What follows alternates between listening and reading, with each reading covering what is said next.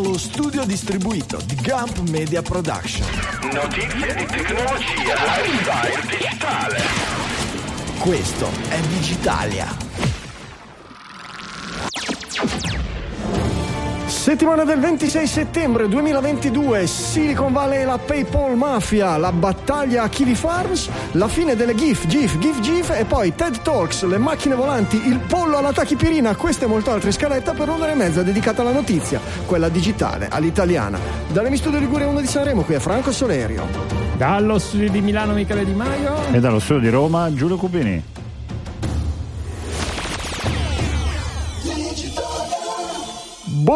Buongiorno a tutti, bentornati cari ascoltatori digitaliani, bentornati Giulio, Michele, buonasera, noi siamo di sera, lo possiamo no, confessare. a te. Ben Ah, già, trovato in realtà. È vero, eh. è vero, sono io che sono scappato, sono tornato, devo, devo farlo più spesso. Infatti tra, tra un mesetto sarà di nuovo Facconi alla regia e alla conduzione per un altro mio... Vabbè. Si chiama l'estrazione, l'ho, imparato andando in giro alle varie conferenze, quelle sai tipo, tipo, come si chiamava, le web, robe del genere, si chiama l'estrazione del fondatore. Ok. Hai capito? Ah, una definizione teorica, caspita. Sì, sì, si chiama così, cioè quando tu cioè, fai, fai una cosa, crei un'impresa che e poi rende talmente bene che tu che l'impresa non dipende più da te, ma tu vai a vivere alle Figi e ti arriva l'assegno tutti i mesi e tu tranquillo ti, ti, ti, ti- ti godi il tuo fai la tua assegno alle vita serena, esatto, giusto. esatto, capisci? Eh, E te lo sei goduto il tuo assegno? mi assegno dura, dura lo spazio di una colazione. Spero che sia, fosse un ottimo caffè e cappuccino. Anzi, caffè e cornetto. Vabbè, non, non indugiamo, eh, era un latte di riso con cereali, però insomma eh, il caffè l'abbiamo, l'abbiamo messo da parte da un po' di tempo, eh, se no arrivo troppo nervoso lunedì sera, da quando faccio Digitalia non, non- non posso- non mi posso più permettere il caffè. Allora, con cosa cominciamo? Cominciamo col nostro amico Snowden, che è una notizia dell'ultima ora, Michele. Sì, eh, in pratica è stata eh, data la cittadinanza russa al signor Snowden, che appunto si trova lì oramai da quasi una decade e eh, prima aveva un permesso di residenza eh, permanente, adesso invece sarà ufficialmente un cittadino russo, eh, lui insieme alla moglie eh, dice per eh, facilitare eventuali eh, passaggi in altri, in altri paesi per avere un passaporto banalmente anche se fossi in lui come dire credo che i, i paesi dove può andare forse sono la Corea del Nord esatto. eh, la Bielorussia, la Corea del Nord eh, e forse la Crimea se vuole andare in vacanza. sì, per, per ora, ma non è sicura sicura la Crimea perché di esatto, tempi, dipende un po'. dalle controffensive varie. Vabbè, però Quindi, vabbè, se, se sta meglio, buon per lui. Interessante la, la tempistica. Appunto, la sua richiesta era del 2020. Chissà che anche la, insomma, la- questa cittadinanza non sia un segnale russo. Gli equilibri. Verso- di, Eh, di- sì. esatto, di, di nervosismo. ci può stare, eh, ci può stare, può diventare una, una pedina importante, no? Nel- in qualche modo in questo momento di tensione importante Oriente-Occidente, eh, più che altro eh, Russia-USA. Sì, eh, come dire, vabbè, è, è abbastanza. Oggi è abbastanza innocuo, è più un simbolo, probabilmente. Beh, ma i simboli non Eh, sono mai innocui. eh. I simboli Gli possono- Stati Uniti lo stanno, come dire, cercando attivamente, anche il presidente Biden eh, non credo che abbia voglia di fare nessun pardon e quindi Sì, bisogna vedere se non diventa la scusa per eventuali eh, attacchi degli Stati Uniti contro Snowden farli diventare degli attacchi contro la Russia perché chiaramente aggredisce un suo cittadino, quindi potrebbe essere Chissà. anche un pensiero in questo senso. Va bene, dedicato il pensiero al nostro Snowden, passiamo coi- coi- coi- co- con gli articoli, quelli preparati, quelli che sono già in scaletta da un po' di tempo. E il primo è questo approfondimento eh, del New York Times sulla bro culture e la eh, culture, anzi, e la, e la Silicon Valley che ci ha proposto, mi sembra, Michele. Sì, eh, diciamo che è un parallelismo che il New York Times propone eh, nei confronti del... Da una parte mette sui due piatti della bilancia, da una parte l'atteggiamento che alcuni CEO, non CEO, founder, investor della Silicon Valley sembra che stiano avendo con più frequenza eh, negli ultimi tempi. Eh, partendo dai tweet di Elon Musk eh, molto eh, eh, provocatori e quasi da, quasi da, troll, passando per Zuckerberg che eh, è andato da eh, Joe Rogan, ne abbiamo parlato qualche settimana fa che già di suo eh, il, l'articolo eh, lo caratterizza come un podcast di ipermascolinità e comunque sì, ci sono stati dei momenti in cui si è parlato, si è parlato Vabbè, molto è... di, di, sportività. Vabbè, e... Joe Rogan è il personaggio, è il suo, è il suo, personaggio, è il suo esatto. personaggio, chiunque va di lì passa attraverso quel filtro. Però... Il, terzo, il terzo esempio che fa Mark Andersen, eh, che se non sbaglio era tipo uno dei soci fondatori di Netscape, insomma anche lui Mark Andreessen, sì, var- non è Anderson, Andreessen. Sì, Andreessen, sì, sì.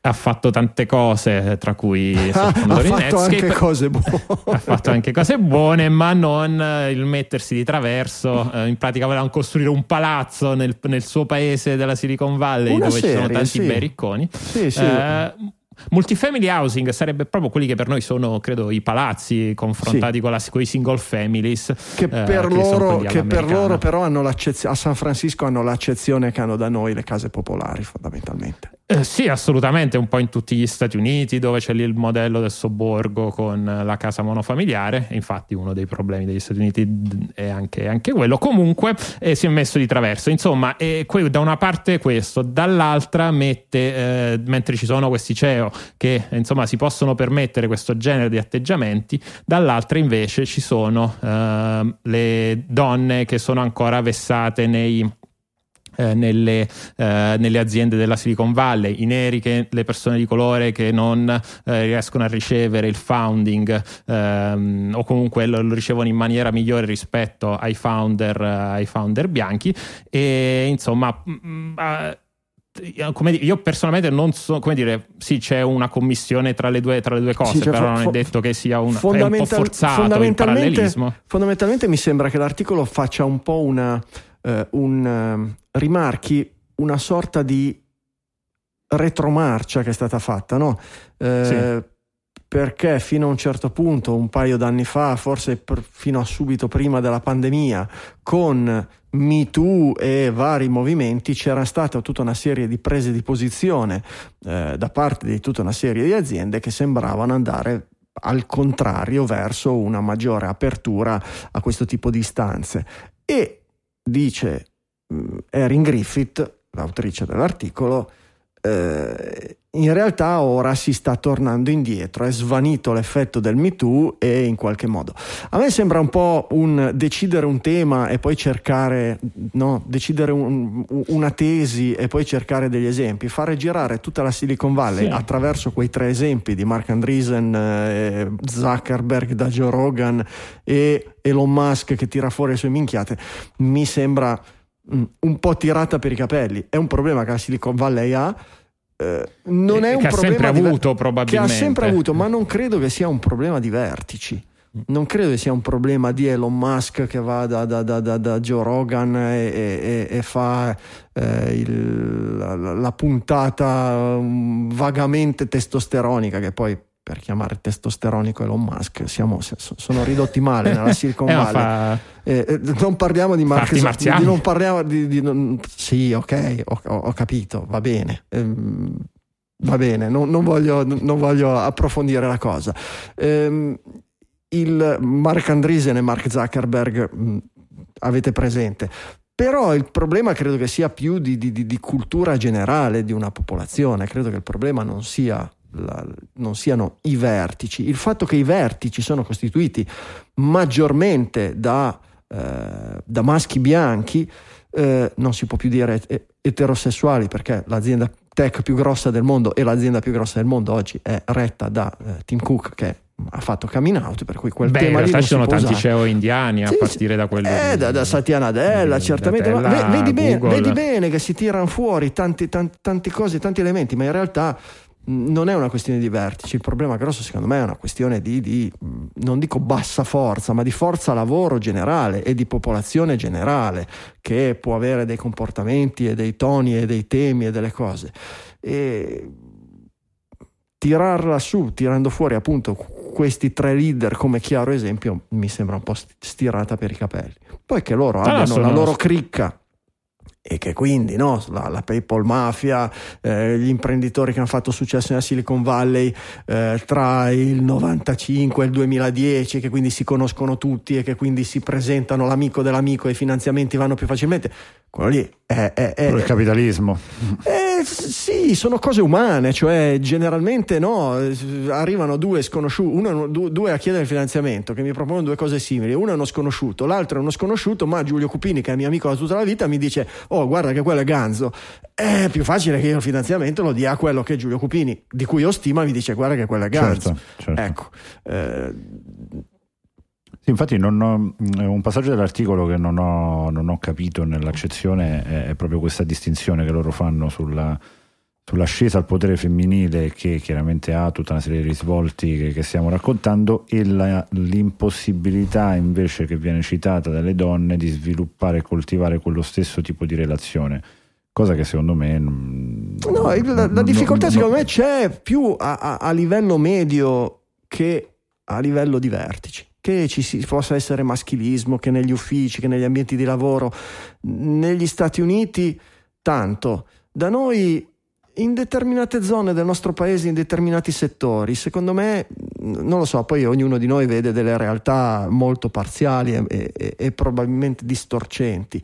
Eh, però vedere invece, guardare i vertici, secondo me è sbagliato. Io eh, sono abbastanza d'accordo, non so se avete mai sentito eh, i, i- i discorsi, se avete letto i libri di quel psicologo canadese che si chiama Patters- Patterson, mi ricordo, mi ricordo male, sono- sono- sono- è, è abbastanza famoso. Eh, adesso ve lo cerco.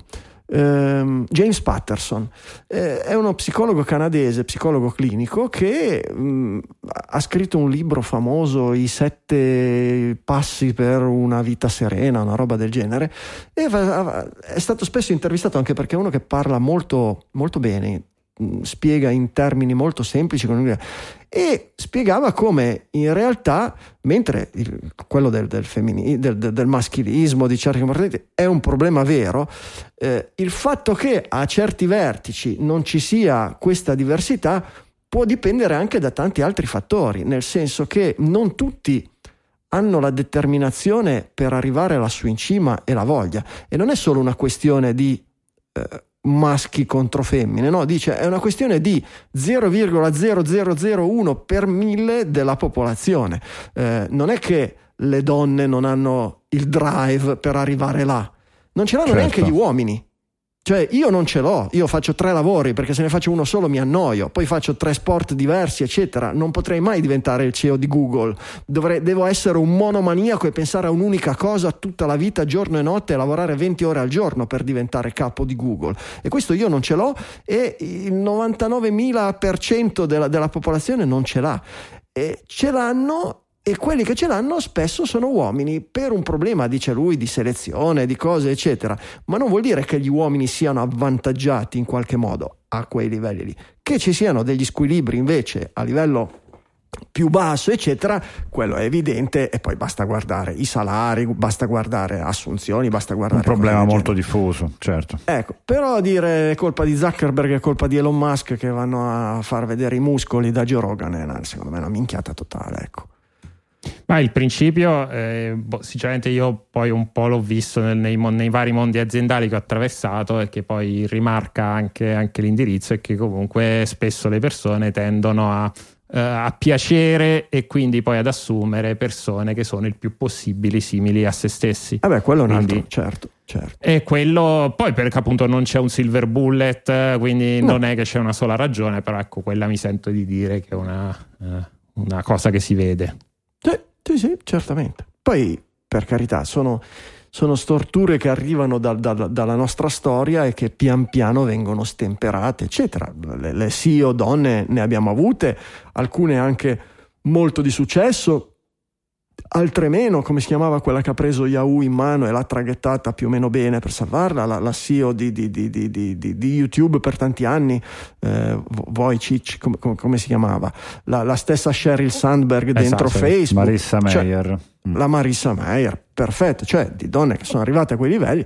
È ovvio che se guardi rispetto a vent'anni fa sono aumentate enormemente. Se guardi rispetto a quello che vorremmo, se pensiamo che 50-50 sarebbe giusto, è ancora presto. Non è detto che 50-50 sia una cosa naturale, ecco, non è, detto che, non è neanche detto che quelle persone siano veramente di successo, se non in termini mediatici, né che siano felici né che siano realizzate. Ecco. Poi che forse rimarranno nei libri di storia, sì, probabilmente sì. Eh, anche Hitler è rimasto nei libri di storia, peraltro. Non è che rimanere nei libri di storia sia garanzia di bene o di felicità o di, o di serenità. E comunque, eh, tanto la Silicon Valley perde di centralità, la prossima Silicon Valley sarà nel cuore degli Stati Uniti, Giulio. Ma sì, allora ne, ne, parlavamo anche nella scorsa puntata di Digitalia dove sta emergendo un po' questo trend di declino in qualche modo sotto vari aspetti della Silicon Valley, sia a livello culturale che a livello di hub centrale per lo sviluppo di, di nuove idee e questo si sta vedendo sotto varie sfaccettature. Una delle ultime è questo articolo di Wired che racconta questa diciamo, campagna di funding che ha fatto Steve Case, il fondatore di AOL, che in qualche modo ha segnato un, un, percorso nel corso degli ultimi anni girando con il bus eh, raccogliendo poi idee eh, nel, diciamo, nelle aree più centrali d'America con lo scopo di finanziarle, di conoscere nuovi imprenditori, di vedere le grandi aziende che tipo di percorso stavano facendo in quelle città e quello che emerge dall'intervista che fa Wired è un profilo di un, un'America che sta concentrando le sue migliori energie per le prossime grandi innovazioni all'interno di questi nuovi poli, città che, che cominciano ad essere Detroit, città che cominciano a spostarsi nell'America, nell'America, più centrale, dove tipicamente non si associa al concetto innovazione ma di tradizione e che invece stanno cominciando ad attirare sia giovani che, che aziende. E questo è succede per vari motivi, problemi, problemi legati alla residenza, opportunità eh, legate ad un aspetto un pochino più eh, concreto dal punto di vista dello sviluppo aziendale, meno legato a quell'immagine che spesso crea finanziamenti senza un'attenzione ai profitti, perché sono zone americane che hanno una storia bancaria anche più concreta e quindi questo sta cominciando a sviluppare aziende più solide, insomma quel modello sta un po' implodendo. Anche, la, di... anche la, la, pandemia è la risposta della stessa Silicon Valley alla pandemia. Eh? Perché assolutamente, il, la, assolutamente. la, potenza della Silicon Valley è sempre stata quella della concentrazione di persone, ma le persone sono nello stesso posto nel momento in cui si possono incontrare, si incontrano sul luogo di lavoro, si incontrano al supermercato, si incontrano, eh, la, la, la, sitcom Silicon Valley è bellissima per quello, oltre a far molto ridere,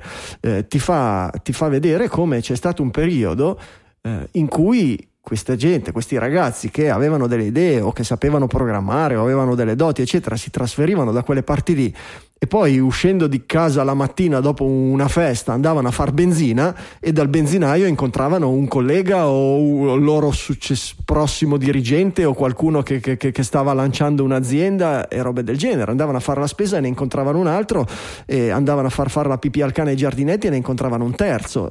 Tempo, fine della giornata avevano tre offerte di lavoro e tutto.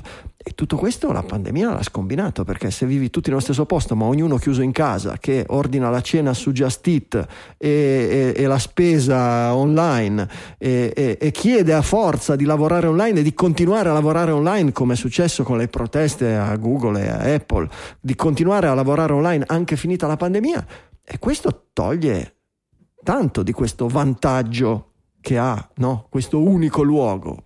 E, e quindi apre le possibilità a innovazione anche diffusa, distribuita e, o, o, concentrata in altri posti.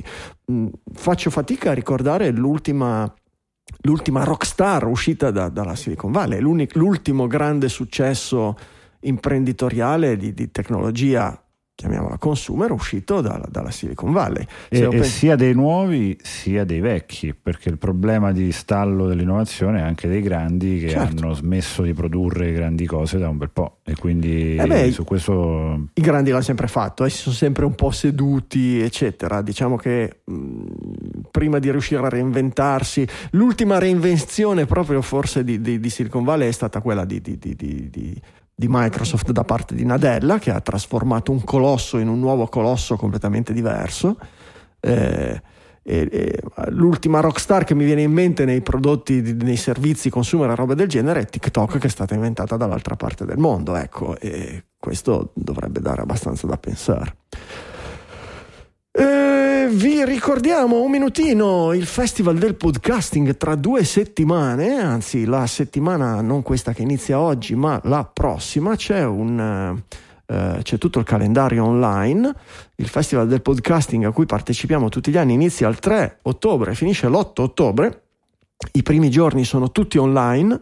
Eh, io farò un intervento insieme a Francesco sullo status del podcasting 2.0 il mercoledì 5 a mezzogiorno, ma se andate sul sito del Festival del Podcasting, eh, festivaldelpodcasting.it, trovate tutto il eh, programma. E se invece andate a cliccare sul link che vi mettiamo direttamente nelle note dell'episodio digitalia.fm slash 639 trovate il link alla possibilità di comprare a metà prezzo il biglietto del Festival del Podcasting riservato agli ascoltatori di Digitalia. Questo vi permette di eh, partecipare sia alle giornate online sia all'ultima giornata sabato 8 ottobre che sarà in presenza a eh, Milano. Per cui Festival Podcasting grazie a tutto lo staff che l'ha organizzato e grazie al solito Giulio Gaudiano che si spende tutto l'anno per creare e realizzare questo, questo bel evento. Um, TED Talk. Uh, cosa non va nei TED Talk, Michele? Allora, cosa non va nei TED Talk è un articolo piuttosto interessante eh, che, è uscito, che è uscito questa settimana. E in realtà quello che non va, secondo me, è anche abbastanza, abbastanza evidente nel momento in cui si guardano un po', un po di tech talk. Innanzitutto eh, il format nel senso che è un format molto molto standard, letteral, così standard che ci sono anche eh, dei coach eh, che quando, quando, sia quando si organizzano il, il, TED Talk, quello vero e proprio, che poi i TEDx, che sono quelli eh, sparsi in giro per il mondo, quindi non organizzati direttamente, il TED Talk è uno e uno solo e si fa ogni anno, eh, in, a, ma sempre a Monterey, non mi ricordo, comunque dalle, sempre dalle parti della Silicon Valley. Um, e quindi niente, allora la prima, la prima cosa è che eh, il format è standard e sta appiattendo Conten- e, app- e, tende molto ad appiattire i contenuti. In pratica si parte sempre da una, storia, da una storia personale, questa storia personale semplificativa di un problema che è davvero, ma davvero estremamente complesso. Il ricercatore, il politico, insomma, il, lo speaker. Eh, lo, lo spiega, spiega, qual è la sua soluzione, la sua soluzione geniale per questo, per questo problema e poi alla fine eh, tutti, tutti contenti. Il punto è che eh, oltre a essere tutti uguali, eh, fanno in modo che innanzitutto semplificano problemi che possono essere molto molto complessi e, te, e, e per quanto possa essere anche un punto a favore quello di, della, che l'ascoltatore capisca problemi molto molto complessi, però a volte come dire sono talmente tanto complessi che forse dovrebbero avere anche una certa complessità nella spiegazione perché se no si, andre- si vanno a perdere tutta una serie di eh, sfumature che fanno parte della natura stessa, della natura stessa del problema. Ehm, il TED Talk si ripete, si ripete appunto ogni, ogni anno e non, in realtà si tratta di intrattenimento ecco Uh, sì, fondamentalmente persone... credo che il problema sì, non sia tanto il TED Talk quanto quello che come società abbiamo introiettato quello che avrebbero potuto essere i TED Talk. Perché i t- TED Talk, no, uh, Ideas Worth Spreading, Ideas Worth sì. Spreading è, sì, è, sì. è, nato come una, uh, come una conferenza che desse delle idee e facesse girare delle idee e in qualche modo potesse tra virgolette, migliorare, cambiare il mondo, ispirando delle persone poi a prendere queste idee e a costruire qualcosa. Eh, ha avuto successo grazie a questo format ed è diventato eh, presso un certo tipo di pubblico un, un qualche cosa che crediamo che possa da solo cambiare il mondo. Ecco. Eh, il, esatto. il, fatto stesso di ascoltare o vedere un TED Talk esatto, di per esatto, sé possa esatto. cambiare ed il è mondo. proprio il format quando tu guardi un TED Talk qualsiasi TED Talk io non so se siano i colori il modo in cui parlano gli speaker qualche musica subliminale che mettono in sottofondo ma la, se, se in, oltre ad ascoltare la, la conferenza ascolti te stesso ti rendi conto che ti senti figo cioè, Esatto. quando tu ascolti un TED Talk ti sembra di essere superiore alla massa, perché hai capito e ti hanno spiegato e hai capito un qualche cosa che la gente non capisce. E, e questo ti, ti dà l'idea che sia già sufficiente, che se questa idea, oltre ad averla tu, ce l'avesse tutto il mondo, il problema sarebbe risolto e il mondo Risolto. sarebbe migliore. E- e- ed è una cazzata stratosferica. E come si risolve? Non si risolve, basta semplicemente rimettere nella casella giusta il TED Talk. Sì, secondo me Esatto. anche togliere questa, questa estrema distribuzione dei TED che poi si sono mischiati con i TEDx che sono indipendenti e, e lo stesso articolo parla dei TED ma ha una foto di un TEDx come, come immagine dell'articolo che sono diciamo, decentralizzati e sviluppati da associazioni Eh, perché poi singole. è, è diventata una macchina. Tutti sanno che È diventato, come dice Michele, show business, no? È diventata Ma una sì. macchina per fare denaro, no? Io faccio il grande fratello, poi vendo il format, lo fanno anche in Italia, lo fanno in Bulgaria, no? E- e- Ma è in realtà credo format. che non lo vendono neanche il format del TEDx. Nel momento in cui tu garantisci che il tuo, eh, il tuo show, a questo punto lo possiamo chiamare, il tuo eh, eh, avvenimento rispetta determinati criteri, sia di qualità del- della, della, mh, della location stessa, dei, dei contenuti, il famoso discorso idea word spreading, viene fatta una review da parte di un comitato centrale, ma non credo che ci sia uno scambio monetario. Tu dici? Anche, pro- per- anche perché la TED eh, è una società senza scopo di lucro. Beh, ma non vuol dire che non abbia degli no, no, certo, non vuol dire, però. Anche Rolex è una società senza scopo di Ma lucro. va? quindi- No, non ci- Sì, sì, eh. non ci credo. La Onlus. Beh, anche La Patagonia Rolex. adesso. Rolex. non sapevo. Ok. Sì, sì. Ah, va bene.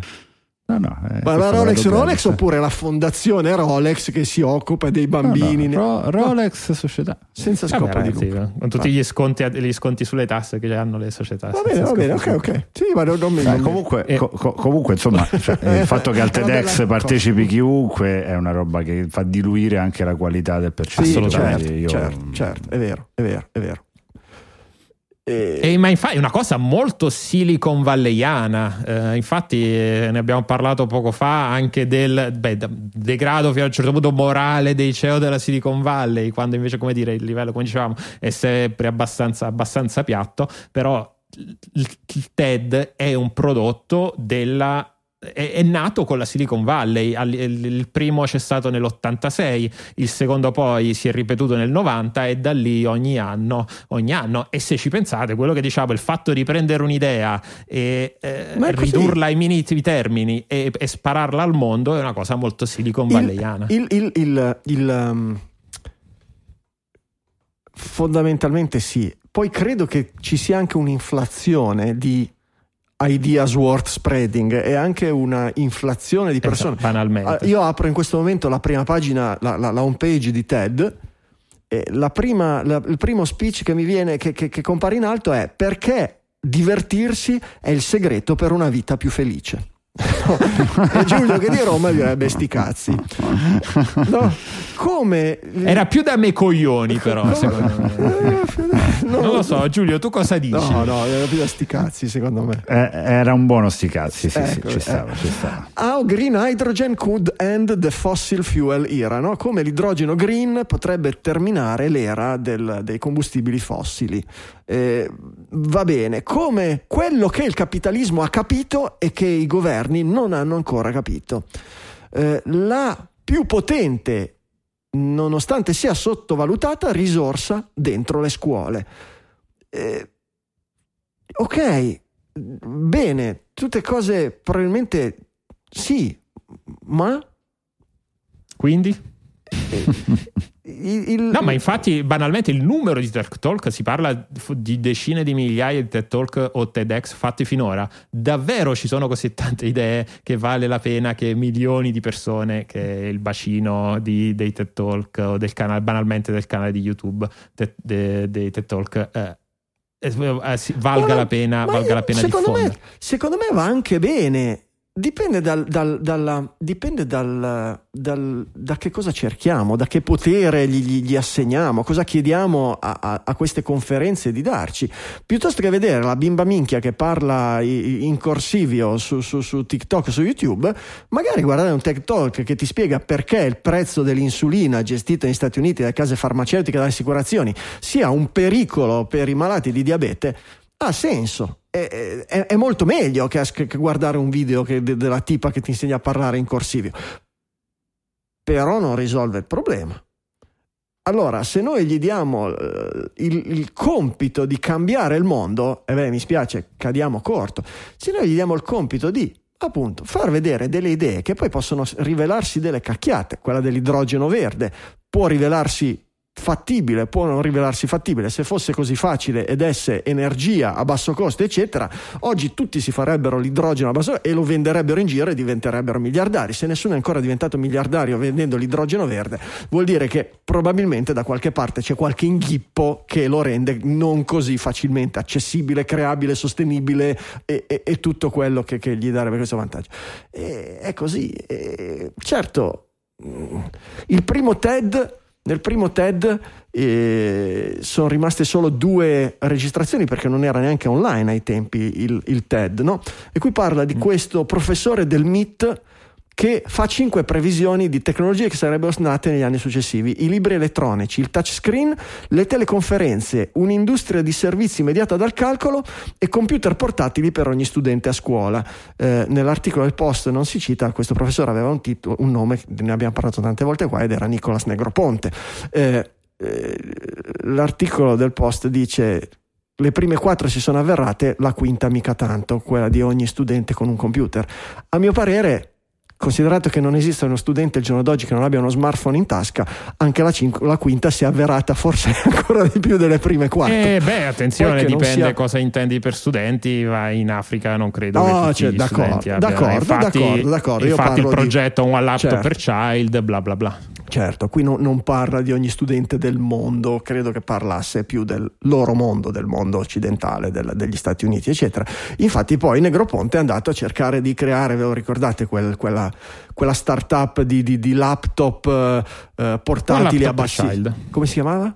One One laptop, laptop laptop per Child. Sì, ma il prodotto aveva poi un, un nome che non, non- non- non mi ricordo Ah, più, che, che- che è fallito. E, e- e- Quello con la manovella. Laptop. Eh, vabbè, ho il PC, è l'organizzazione pro. Vabbè, è inutile che stiamo a fare le ricerche. Exo, Exo si chiamava. Exo. Mm. Sì, sì, Exo, Exo One. Ehm, credo che sia. Non so che fine abbia fatto Nigroponte negli ultimi anni, comunque è stato. Però ecco, a quei tempi era, fa- era più facile trovare forse una persona che avesse un qualche cosa e che vedesse nel futuro. Oggi vedi il TED Talk su eh, perché il mondo è migliore se grattugi il parmigiano in una certa maniera e va bene. E ci mettiamo Giulio un altro? Non sti cazzi, non ce lo mettiamo. E devi registrarlo così ce l'abbiamo per le prossime volte. Ho detto non mi sbilancio, ho avuto il bonus una volta. A proposito di ideas worth spreading, che fine hanno fatto le macchine volanti di, di, di, di, Abbiamo un progetto meraviglioso, ragazzi. Allora, Si Visto sono che- spreadate a terra. Visto che Facciamo i una droni vanno un casino e che Uber va fortissimo a portare la gente avanti e indietro, perché io non li che sono facciamo founder cozzare? vi svolto tutti. Ecco, subito. e facciamo portare la gente con i quadricotteri, facciamo i taxi volanti. Bene. Mamma mia, la chiamiamo Kitty Hawk, bello, cioè, già pronto per, per il futuro e cominciamo a fare un po' di contratti, un po' di... mm, Poi la chiudiamo. Boeing, perché eh, effettivamente. o male. Però comunque noi continueremo a pensare al futuro, a un sacco di roba, adesso Certo. facciamo gli aircraft elettrici e poi vi, vi- vi richiamiamo noi. Sì. No, è, è, è, un po' il riflesso di quello che dicevamo prima, cioè questo atteggiamento, di, a, a, mio giudizio, di, di, poca serietà in confronti di investimenti che, che comunque coinvolgono al di fuori del, del, naufragio di un'idea, coinvolge team, persone, gente che comunque ha un lavoro e, e tutta questa... Uh, diciamo, capacità di poter aprire, chiudere, cambiare, distruggere, che è un tema sicuramente necessario, la flessibilità dell'innovazione, però oggi è un po' fuori posto eh, eh rispetto a, eh agli impegni che prendi eh, verso tanti altri stakeholder. È cambiata una piccola cosa, il costo del denaro. Per 15 anni abbiamo avuto dei tassi di interesse che nel mondo fondamentalmente occidentale e in parte di quello orientale prendere dei soldi dalle banche e buttarli in investimenti a pioggia, eccetera, aveva costo zero. Eh, certo. Oggi, con quello che abbiamo speso per non lavorare, venire fuori dalla pandemia, chiuderci in casa, eccetera, eccetera, più adesso ci si è messa questa scaramuccia ori- Oriente-Occidente, Putin contro il resto del mondo, eh, insomma, eh, la situazione non è più la stessa. Credo che non sarà la prima, la prima di, queste, di queste cose che vediamo chiudere. Cioè, cioè sì, è la prima ma non sarà ah, l'ultima, ecco. Allora, lo, lo, capisco sotto molti aspetti, soprattutto dei fondi investimento, di chi faceva asset su, su quel mondo, ma società che hanno una liquidità da decenni così spaventosa anche per poter sostenere momenti di crisi a supporto sia della forza lavoro che eventualmente della forza delle proprie idee perché si è sempre detto andremo in profitto domani, tra, tra, mille anni, sostienilo questi mille anni, non può essere sempre sostenuto da terzi, per riflettere secondo me un'ipocrisia capitalistica. Certo, anche, certo, certo. Vabbè, questo è anche l'effetto poi di avere i fondi di cui parli tu nei paradisi fiscali, dove proprio non è banale poi riportarli indietro. Anche, eh, anche certo. Se, se, recuperate le meccaniche con cui queste aziende fanno eh, i recuperi, in eh. pratica si fanno un prestito eh, dalla, dalla, dalla, filiale offshore, eh, proprio che, che diventa spiega, quasi una banca. e in pratica basta Prendo che tu appunti. apri co- come se fosse una uh-huh. banca in, una società, in, una, in, un, in, un, paese offshore mm. e questa banca poi fa il prestito alla società, alla società madre. Mm. Il prestito non è un uh, capital gain, quindi non paghi le tasse sui, sul, tra- sul, trasferimento di denaro dalle, dalle, società offshore e quindi è così che poi riporti, riporti dentro i soldi. Per investire, adesso spendere. che la banca non te li dà più, è certo, a, esatto. Basso costo. Eh sì, perché una volta i, i soldi offshore servivano a quello, ce li avevi di là, mandavi dalla banca e dicevi dammi tanti soldi a costo zero per investire. E tu, ma tu chi sei? E dice io sono quello che alle Cayman ha 18 mila triliardi di miliardi. Dice ah vabbè allora se la ce li hai male che vada pigliamo quelli per cui esatto. tieni. E invece oggi certo devi far tornare quelli là e ci sono. E eh, vabbè. Grazie Michele per questa per questo credo che l'ascoltatore medio seguite di Digitalia per l'ascoltatore medio di, di lavare soldi sarà felicissimo di avere questo vademecum questo how to eh, le GIF passano di moda Ah, tu sei team GIF, io sono no, io, team GIF. No, però, eh? Va bene, ok. Io, io non, credo, non, credo, di dirlo due volte nello stesso modo, ma, ma, ma eh. Che poi l'aveva risolto il suo problema l'inventore. C'era stato, esatto, l'inventore della GIF ha detto che si diceva con la G dolce, nonostante per qualche motivo poi l'acronimo che sta per Graphical Uh, interchange, for, format, interchange, interchange format, format. Roba, mm. è dura però per quale, perché Endringhet andrà si dice ragazzi è come Nike Nike cioè va bene comunque eh, mm. niente la famosa Nike de... di Samotracia certo eh, esatto la Nike di Samotracia questo è difficile però da mettere come titolo della puntata um, allora eh, G- eh, come si chiama l'azienda? Gifi, Gifi, credo a questo punto con la G, sì. G dolce, eh, che eh, insomma eh, è stata acquisita da Facebook e allora per dire al, um, al tipo all'anti, credo sia l'antitrust inglese che ha, de- che ha, alzato la mano quando Facebook ha provato ad acquisire eh, Gifi, eh, ha, mh, mm, ha, risposto all'antitrust dicendo no vabbè ma non c'è problema, tanto le GIF le usano soltanto i boomer e quindi non, non, serve, non, serve, che interveniate, possiamo fare la fusione senza, senza problemi. E però c'è questo articolo che se non sbaglio è del Guardian Run in cui si fanno un po' di esempi, un po' di interviste, anche un po' di eh, ricercatori, giornalisti dell'internet in cui dicono, dicono che forse è un po' vero che la GIF è diventato uno strumento che magari usa il tuo capo per fare il simpatico nel gruppo di WhatsApp, ma poi i ragazzi, i giovani di oggi eh, in realtà usano, usano, altri strumenti o comunque usano un altro linguaggio che, quello, che, quello delle, che non è quello delle GIF. E per forza hanno 10 giga di, di, di, TikTok al mese a 2 euro al mese dai loro provider di telefonia mobile, le, le GIF servivano per mettere mini video risparmiando banda e, e risparmiando denaro.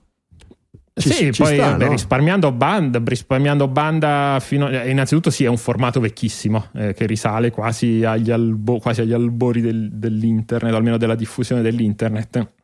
E da lì non si è mai aggiornato, quindi non è, in il realtà formato, non è particolarmente... Il formato sì, ma il format nel senso il concetto... L'utilizzo de, si è evoluto. Il concetto del, della, della, della della, la GIF, non il formato GIF, ma la GIF che metti il memino col, con la scritta, del, del, col segmento, de, de, la gag o la cosa, eccetera, è qualcosa di un po' più recente e che fino a poco tempo fa era una cosa da giovani. Ora i giovani sono diventati vecchi, esatto. li stampinano. It's the circle of life. Eh sì, eh, certamente. E eh, vabbè, eh sì, ma G- GIFIS o GIFIS, loro come si fanno a chiamare?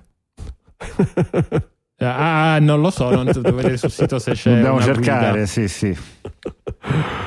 Però una, in realtà poi è una società, eh, nonostante la, l'acquisizione, la, la tent- il tentativo di acquisizione, è anche abbastanza in, in, positivo. Non è una di quelle che perde soldi perché tramite poi le partnership con i content creator, uh-uh. che per eh, insomma la, il canale TV che per far pubblicità alla, ehm, alla, alla, nuova serie TV fa mettere a Giphy in alto le, eh, le GIF tratte dalla, da quella serie TV e può funzionare come Google. Insomma, se non sei nelle prime due o tre, non ti caga più nessuno. Eh, nel motore di Gifi.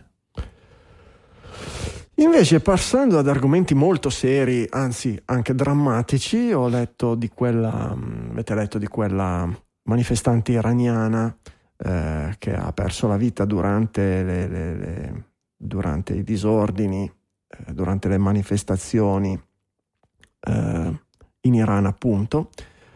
Ehm, è circolato, circola il, il, il, video di questa ragazza su, su, su, eh, su Twitter dove si, si, lega i capelli, forse in più di un'occasione, all'inizio di sì, sì, questo simbolo. tipo di come mm. simbolo. E al di là de, de, de, dell'evento, della, della, della, morte di questa ragazza, eccetera, mi stupiva come vuoi Facebook, vuoi Meta, vuoi il metaverso, vuoi l'Instagram, vuoi TikTok, vuoi tutto quello che vuoi, questa Twitter che ha dei numeri, che fa sempre fatica, che non trova il modo di fare una revenue come si deve, che, no, che ci si litiga e cosa dovrebbe fare, cosa non dovrebbe fare, però quando si tratta di portare la società e portare un qualche cosa di, di storia, di storico, al centro c'è sempre Twitter. Eh, nel telegiornale si cita Twitter, sul, sul, sul, negli articoli di giornale, che sia il Corriere della Sera, che sia il Post, che sia il Washington Post, che sia... Eh, c'è sempre Twitter che diventa un po' l'epicentro di queste... Come mai? E, e, e, perché se è così potente, se è così importante, se è così no? Perché su Twitter abbiamo visto le primavere arabe, abbiamo visto i terremoti, abbiamo visto le, le, le, i maremoti, abbiamo visto eh, veramente tutto.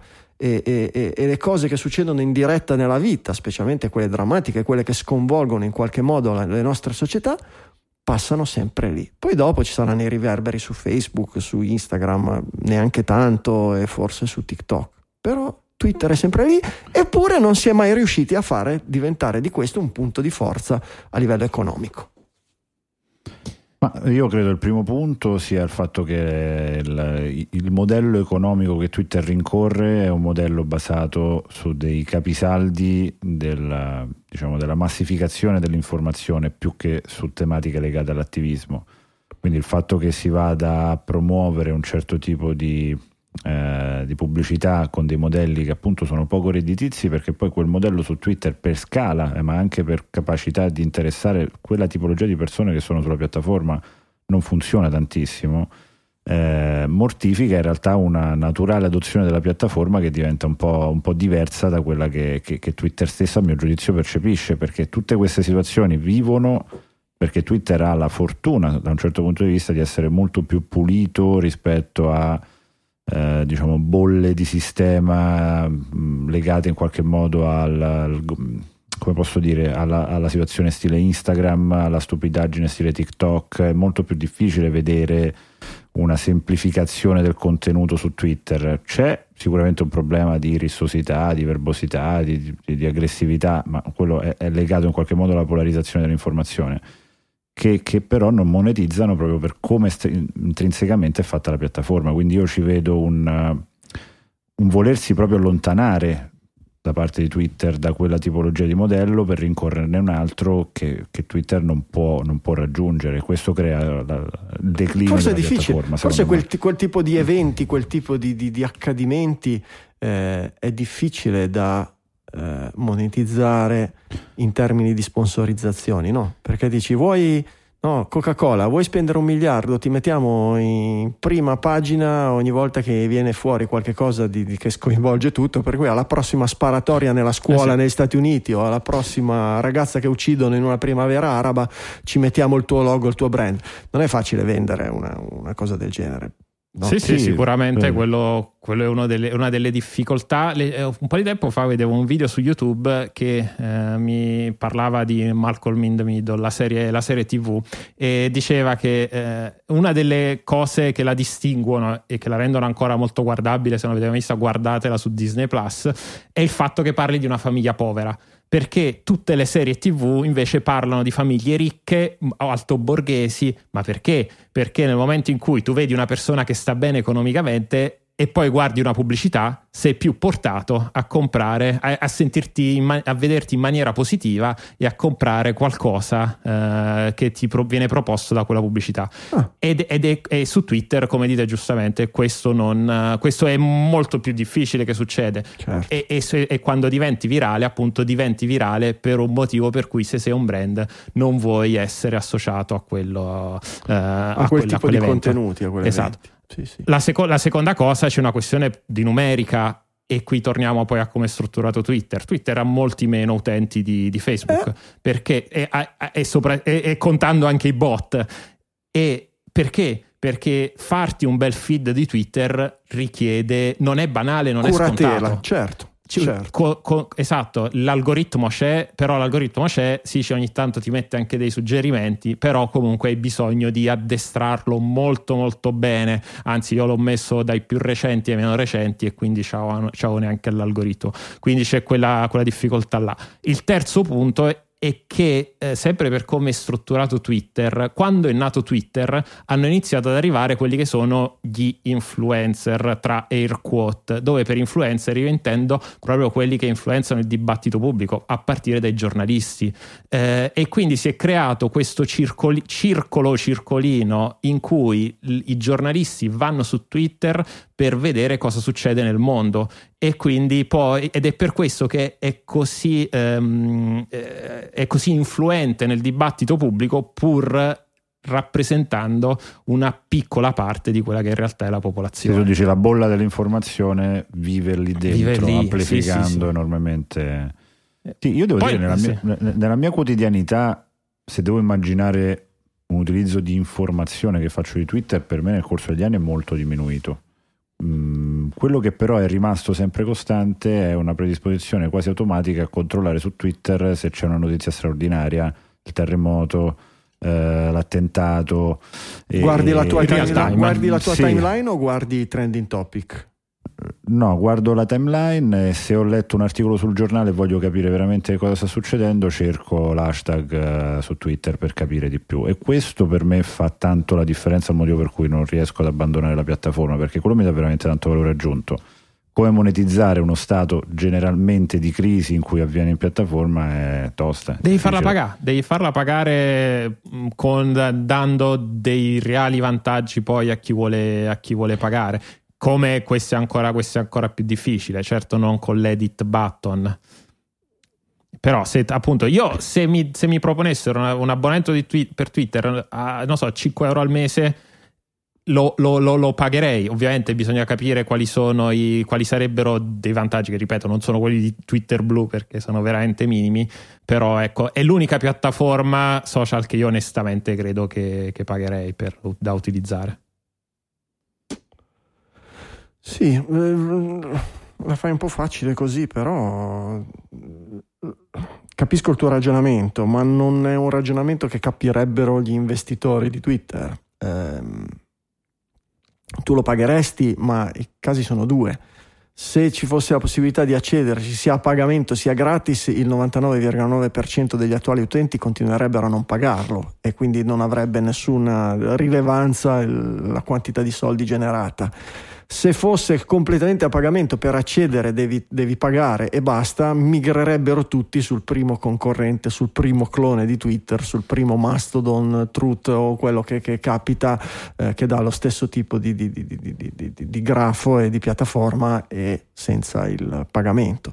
Trovare dei, dei, dei, dei modi che non obblighino a pagare, ma che invitino e diano veramente credo che ci siano spaccati la testa negli ultimi dieci anni, ma non è così facile, insomma. No, quello, quello poco, poco, ma sicuro. Forse, però, forse esempio, non è possibile migliorare la, la, discovery dei contenuti perché appunto poi al di fuori di quelli che segui ok magari tramite il retweet però ad esempio tu citi i trending topic però la classifica dei trending topic io ci do un'occhiata e onestamente è molto cioè più che, è più che più per andare a guardare per quale d'andata perché, ragione oggi perché, è trend perché quella parola. uno dei problemi di Twitter è quello che Twitter è uno spazio orribile una minchiata totale e desolante per il 99% del tempo ma per l'1% rimanente è il centro del mondo. E quindi 99 volte su 100 tu vai a vedere i trending topic e trovi della cacca. Eh, però quando succede che crolla la torre di Pisa, se vuoi essere informato in diretta, eccetera, eh, c'è il trending topic della torre di Pisa, oppure qualcuno dei tuoi contatti dice crollata la torre di Pisa, ti mette l'hashtag, lo clicchi e sei a fianco alla torre di Pisa crollata come nessun media online o offline è in grado di fare. E questo, cioè, o, ne crolla una torre al giorno, oppure è difficile mantenere quel livello, da, da, da, capisci, per, per, per, suscitare un interesse che sia così maturo, costruttivo e monetizzabile, credo. Eh, cosa sa Franco sulla torre di Pisa? Che no, no, no, è, è così. No. Aspetta che vado a guardare Cerco anch'io un attimo perché per mi sono favore, agitato un secondo. Per favore che non succeda niente alla torre di Pisa, almeno per i prossimi N mesi, perché sennò qui è, è un disastro. Te l'avevo detto. Vabbè. Ehm, dai, produttori esecutivi, tagliamo un attimo, spezziamo un attimo questo momento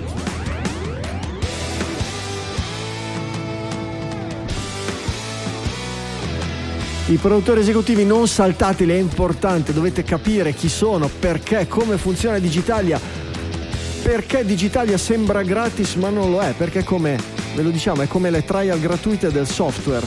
Siete abituati a comprare il software dopo averlo provato per un certo periodo. Digitalia è un po' la stessa cosa, noi produciamo, lo mettiamo lì, lo ascoltate gratis una, due, tre volte, la quarta, quando avete capito che entra a far parte un po' della vostra dieta settimanale, vi chiediamo, non vi obblighiamo, ma vi chiediamo, gentleman agreement, infatti guadagniamo meno di Twitter per un motivo, eh, vi chiediamo di contribuire. Decidete voi quanto vale Digitalia, decidete voi ogni quanto vale la pena contribuire o ogni quanto la vostra coscienza vi chiede di contribuire, ma fatelo, noi in cambio continuiamo a lavorare e vi ringraziamo in trasmissione e nelle note della puntata. Chi comincia? Comincio io con i Value for Value. Dai, streamers. Eh, Carnevale, Paolo Bonino, Nicola Fort, Miss M. Rothbard, Alessandro Varesi, Nicola Gabriele D e Daxda. Eh, value for Value sono le metodiche del podcasting 2.0 ne parleremo insieme a Facconi durante il nostro intervento al festival del podcasting. Se non sapete cos'è il podcasting 2.0 newpodcastapps.com e sappiatelo che utilizzate un'app per ascoltare i podcast assolutamente legacy di vecchia generazione Michele, continui Procedo. Beh, Giulio, vai, vai, Giulio, vai vado, Giulio. Vado, vado, Allora, Perpetual Executive Producer, donazioni singole, Manuel Zavatta da un euro, Davide Tinti da 2 euro e Nicola Gabriele D da 2 euro. Grazie. Grazie ragazzi. Donazione singola da un euro di Luca Cipollone e poi due donazioni singole da 2 euro di Alex Pagnotta e Cristian Vidimari e poi una donazione singola da 3 euro di Edoardo Zini. Grazie. Gra- grazie ragazzi. Passiamo alle donazioni ricorrenti da 3 euro mese di Alberto Cuffaro, Andrea Bottaro, Fabio Filisetti, Fabio Zappa, Marco Traverso, Ligia Technology di Desposito Antonio, Simone Magnaschi, Paola Bellini, Valerio Bendotti, Cristiano Belli, Giuseppe Marino, Matteo Sandri, Gianluca Nucci, Giulio Magnifico, Mattia Lanzoni, Luca Di Stefano, Paola Danieli, Diego Violi. Grazie a tutti, grazie mille. Donazione singola da 3,21 euro di Davide Bellia e una donazione singola da 5 euro di Massimo Ambrosini. Grandi, grandi. Passiamo poi alle donazioni ricorrenti da 5 euro mese con Maurizio Mistrali, Carlotta Cubeddu, Andrea Delise, Alessandro Lago, Enrico De Anna, Massimo Pollastri, Roberto Basile, Antonio Manna, Paolo Massignan, Antonio Gargiulo, Flavio Castro, Dardi Massimiliano, Douglas Whitening. Grazie a tutti. grazie davvero. Bonifico ricorrente da 5 euro mese di Daniele Tomasoni. Grande e poi Daniele, Zona grazie. Grandi Produttori, donazione ricorrente a 10 euro mese di Marcello Marigliano, un bonifico ricorrente a 10 euro mese di Fabrizio Mele e poi il lead executive producer di questa puntata, una donazione singola da 50 euro di Daniele C. Grazie, Daniele, grazie Fabrizio, Marcello, grazie a tutti i produttori, ognuno secondo le proprie tasche e le proprie intenzioni, la propria percezione di quello che vale Digitalia. Non vale niente, non date niente. Ma se ci ascoltate tutte le settimane, non credo proprio che in coscienza possiate dire no, per me Digitalia non vale niente. Allora contribuite come hanno fatto per gli ultimi 13 anni che è arrivato prima di voi e noi continuiamo a metterci il sudore dalla fronte, a lavorare tutta la settimana per informarci, raccogliere notizie e tutti lunedì sera puntuali per creare qualche cosa che sia per voi di intrattenimento e di informazione. PayPal Satispay bonifico bancario Bitcoin classico oppure le metodiche del podcasting 2.0 streaming e boost. I boost non vanno di moda in Italia non sappiamo perché. Lo streaming sì funziona. I boost un pochino di meno eh, bisogna capire perché. Vedo che trasmissioni che, che- che hanno adottato questi sistemi negli Stati Uniti molti vedono più boost che streamer. Credo che dipenda forse da come, da come viene posto da chi, da chi li- da chi gestisce i podcast da come, da- come viene comunicata la cosa. Giulio bisognerebbe una volta fare un po' uno, uno studio un po' scientifico Molto interessante. Sì, roba di sì, studio sì, queste approfondiamo assolutamente. Mm. Andiamo avanti, nuova sezione, nuovo social, abbiamo parlato di Twitter, parliamo di TikTok. Come TikTok, TikTok è diventato un gigante dell'e-commerce in Cina e come vorrebbe diventarlo in Europa, ma in, in Occidente, ma sta facendo fatica. Raccontatemela un po' questa. E allora, articolo molto interessante di restoftheworld.org che vi consiglio sempre di metterlo nella vostra eh, rotazione di articoli eh, di, siti, di siti di news, in cui parla di come, oltre che di, di TikTok, ma in generale di come i cinesi facciano shopping in, che per certi versi in alcuni modi è molto ma molto diverso rispetto eh, a quello che facciamo noi o come in questo caso magari alcuni contenuti sono simili ma per noi sono relegati a determinate fasce della popolazione. Parlo, parlo ad esempio delle, ehm, de- delle, delle televendite perché non c'è altro modo di descriverle. Eh, sono da noi magari le guardano le persone più anziane mentre invece in Cina muovono i miliardi e eh, TikTok ma ci sono poi tutta una serie di altre piattaforme che si stanno specializzando si sono in realtà specializzate negli anni, eh, negli anni scorsi eh, nel fare questo tipo di, questo tipo di, mh, di usare questo tipo di metodo. Douyin è uno, è uno di, queste, di queste e le, le persone che fanno live streaming sono diventate poi dei veri e propri influencer, superstar, chiamateli come, eh, come volete. Eh, il fanno in realtà ehm, è un po' nascosto in Italia, però se voi andate nei, ad esempio nei grandi centri commerciali un po' più di lusso, come può essere la Rinascente a Milano, o a- da Harrods a Londra, è molto probabile che voi troviate in qualche angolo un, o in qualche negozio di lusso un, un cinese che sta facendo il live streaming del, um, dei- del negozio. Ovviamente poi acquista e poi spedisce in Cina e prende, prende una commissione.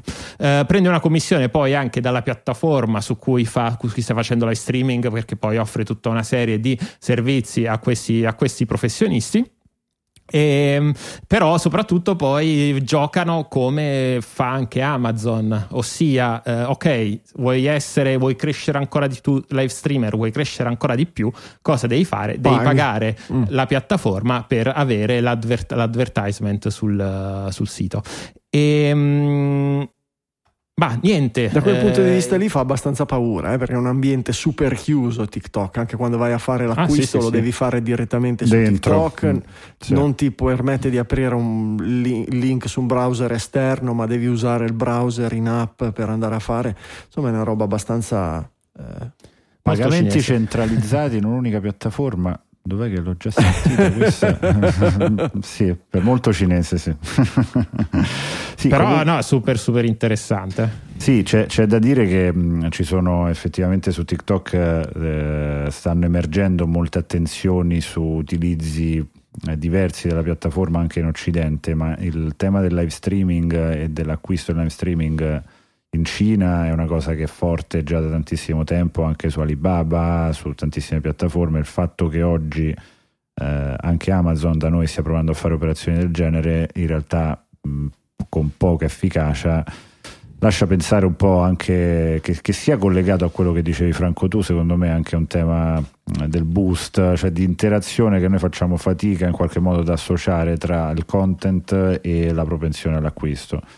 E credo che non ci sia ancora una risposta. Noi ogni tanto nell'agenzia abbiamo fatto qualche tentativo, però anche con, con grandi nomi e non, non ci sono risultati granché non è soddisfacenti. ancora partito. No, però, no. però- Eh, sono questioni culturali, vera- davvero. C'è una percezione molto diversa dello, dello strumento.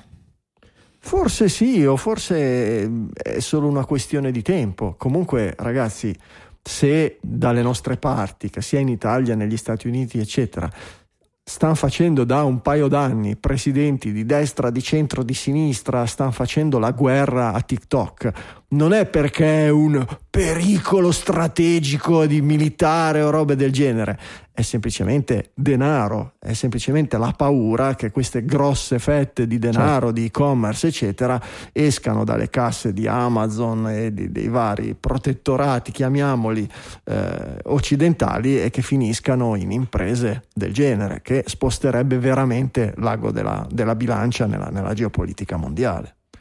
Eh, il- discorso è un pericolo perché qui ci, scrive, ci può parlare un militare, allora sono tutte cacchiate. Il problema sono i soldi.